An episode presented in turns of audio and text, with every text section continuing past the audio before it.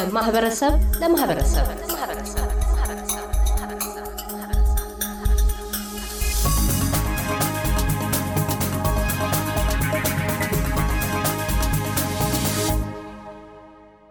አቶ ልዑል ፍስሐ በሚልተን ክፍለ ከተማ በወጣቶች department የጤናና ስልጠና አማካሪ ጋር ቀደም ሲል ባካሄድነው ቃለ ምልልስ የአደንዛዥ እጽ ተጠቃሚነት በኢትዮጵያውያን ማህበረሰብ ወጣቶች ዘንድ መዝለቅን መንስኤዎቹና የወላጆችን ሚና ነቅሰን ተነጋግረናል። በቀጣይነት በተለይም ባህላዊው ገመና አደንዛዥ እጽን አስመልክቶ ስላለው አሉታዊ ተጽዕኖ አንስተናል። እንዲህ ሲሉ አታያቸውን ያጋራሉ።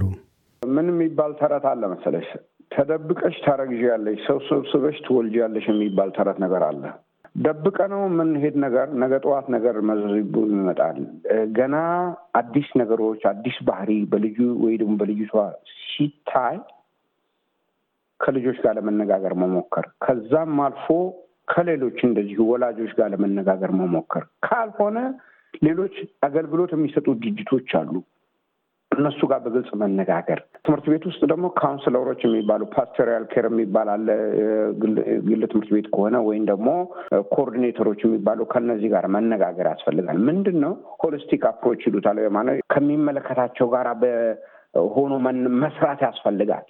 ያ ሲሆን ምንድን ነው በሁሉም አቅጣጫ ያ ልጅ ወይ ያቺ ልጅ እርዳታ እንድታደርግ ያስፈልጋል። በባህላችን የቤት ውስጥን ችግር ማፈን ባህል አለ። ያ ባህል እዚህ ሀገር ላይ አይሰራም። እዚህ ሀገር ግልጽ ሆኖ በመናገር ችግሮች ሳያድጉ መፍታት ካልቻልን እንደ ህብረተሰብ ውስጥ ለውስጥ ልጆቻችን ሊያልቁ ስለዚህ ምንድን ነው ይህ ነገር የግል ድክመት አይደለም፣ የቤተሰቡ ድክመት አይደለም። እዚህ የምንኖርበት ማህበረሰብ ከሰጠን አንዳንድ ችግሮች ውስጥ አንዱ ነው። ስለዚህ ይህንን ችግር እንዴት ልንሻገረው ይገባል?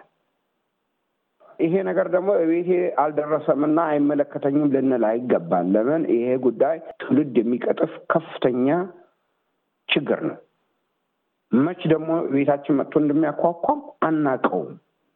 አንዳንድ ቤተሰብ ሰላም ያለ ይመስለዋል። ውስጥ ለውስጥ ልጆች ብዙ ነገር ሊሆኑ ይችላሉ። አንዳንድ በነገራችን ላይ እጽ ተጠቃሚ ሁሉም አይደለም። ወደ ህመም ወደ መጥፎ ነገር የሚገቡት አንዳንዶቹ እንደ lifestyle ም ይዘውት ይሄዳሉ። አናውቅም በየቤታችን ያለውን ነገር። ስለዚህ ያ ነገር እንዳይሆን በዚህ ጉዳይ ላይ በሰፊው መነጋገር መቻል ነው። በተለይ በ community ስብሰባዎች ላይ መነጋገር፣ በቤተ ክርስቲያን መነጋገር፣ ወላጅ ለወላጅ እርስ በርሱ መነጋገር። parenting group የሚባል አለ። እኛም አለን። እንደዚህ ልጆቻችንን በተለያየ እንነጋገራለን። በዚህ ጉዳይ ላይ በቂ ጭብጥ የሆነ አሁን እኛ ልጆቻችንን እንደምንድን ነው የሚያዩን? ብዙ ጊዜ እንደ ኢግኖራንት ወይም ደግሞ እንዳላዋቂ አድርገው ነው የሚያዩን። ግን እኛ ራሳችንን በእውቀት ካደራጀን ምን አይነት እጽ እንዳለ፣ ገበያ ላይ ያለው እጽ ምንድን ነው፣ ስርጭቱስ ምን ይመስላል የሚለውን ነገር ካለ ያንን በቂ ግንዛቤ ይዘን ከልጆች ጋር ስንነጋገር ገበና መሆኑ ይቀርና እውቀት ይሆናል። እውቀት ደግሞ ወደ ተግባር ሲለወጥ ውጤት ያመጣል ማለት ነው። በተለይ ወላጆች እርዳታ የሚሹ ከሆነ የተለያዩ ድጋፍ ሰጪ እገዛ ሰጪ ድርጅቶች አሉ። አውስትራሊያ ውስጥ ሜልበርን ውስጥም እንደዚሁ እርዳታ ሰጪ ድርጅቶች ወይም ድጋፍ ሰጪ ድርጅቶችን ፈልገው ማግኘት የሚችሉት በምን መልክ ይሆናል? ለምሳሌ የእናንተ ክፍለ ከተማ በተለይ ወጣቶቹን አስመልክቶ አሁን እርሶ ያሉበት department ምን አይነት ግልጋሎቶችን ነው የሚሰጠው ወጣቶችን መልሰው እንዲቋቋሙ ለማድረግ? ምንድን ነው አንደኛ prevention ነው። prevention ማለት መከላከል ነው። መጀመሪያ መከላከል ትልቁ አስተዋጽኦ አለው። እዛ ላይ ወላጆች ትልቅ ድርሻ ይደርሳሉ። አንዴ ወጣቱ ደግሞ ወይ ደግሞ ወጣቷ እዚህ ጉዳይ ላይ ከገቡ ደግሞ manage የሚደረግበት ነገር ምክንያቱም ይህ ነገር ከምን ጋር ይገናኛል? ነገር ከአእምሮ ህመም ጋር ይገናኛል። ከአእምሮ ህመም ጋር ስለሚገናኝ counselling ወይ ደግሞ የምክር አገልግሎቶችን፣ የአጠቃቀም ዘዴዎችን፣ የመቀነስ ስልቶችን ማስተማር ይቻላል። ከዛ በኋላ ምናልባት ከአቅም በላይ ወይ ደግሞ በኃይለኛ ተጠቃሚ ከሆነ ያወጣት ያወጣች withdrawal የሚባል ነገር አለ። ያን ነገር እንዲቶ withdraw ለማድረግ በፊት መጀመሪያ የምክር አገልግሎቶች ይሰጣሉ። ለወላጆችም ትምህርት ይሰጣል። ከዛ በኋላ ያ በሕክምና ከአእምሮ ውስጥ ልክ እንደ ኦፕሬሽን ማለት ነው ይሄ ተመሳሳይ ሆነ withdraw እንዲያደርግ ከዛ በኋላ ምንድን ነው ያ ወጣት ተመልሶ ደግሞ ወደዛ ነገር ተመልሶ እንዳይገባ support ያስፈልገዋል። support የምክር ይሁን physical support ም ይሁን አዲስ ጓደኞች በማገናኘት የሚሆን support ያስፈልገዋል። ይህንን ለማድረግ በየቦታው አለ፣ በየማንኛውም ክፍለ ከተማ። አንዳንዶች ደግሞ በክፍለ ከተማ ስር ያልሆኑ በ state government፣ በ federal government የሚሰጡ አሉ። ምንድን ነው በአቅራቢያችሁ ወደሚገኙ youth service መሄድ ነው። በየክፍለ ከተማው youth service አለ። እያንዳንዱ ክፍለ ከተማ youth service አለው። እዛ service ሄዶ connect የሚባሉ አሉ። youth development support የሚባሉ አሉ።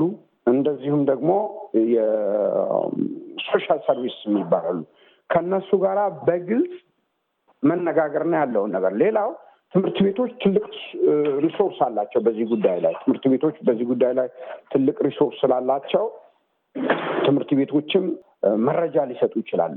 ይሄ ነው by the way ይሄ withdrawal የሚባል የሕክምና እርዳታ በጣም ውድ ነገር ነው። በተለይ በግል ሲሆን እስከ አስር ሺዎች ድረስ cost ያደርጋል።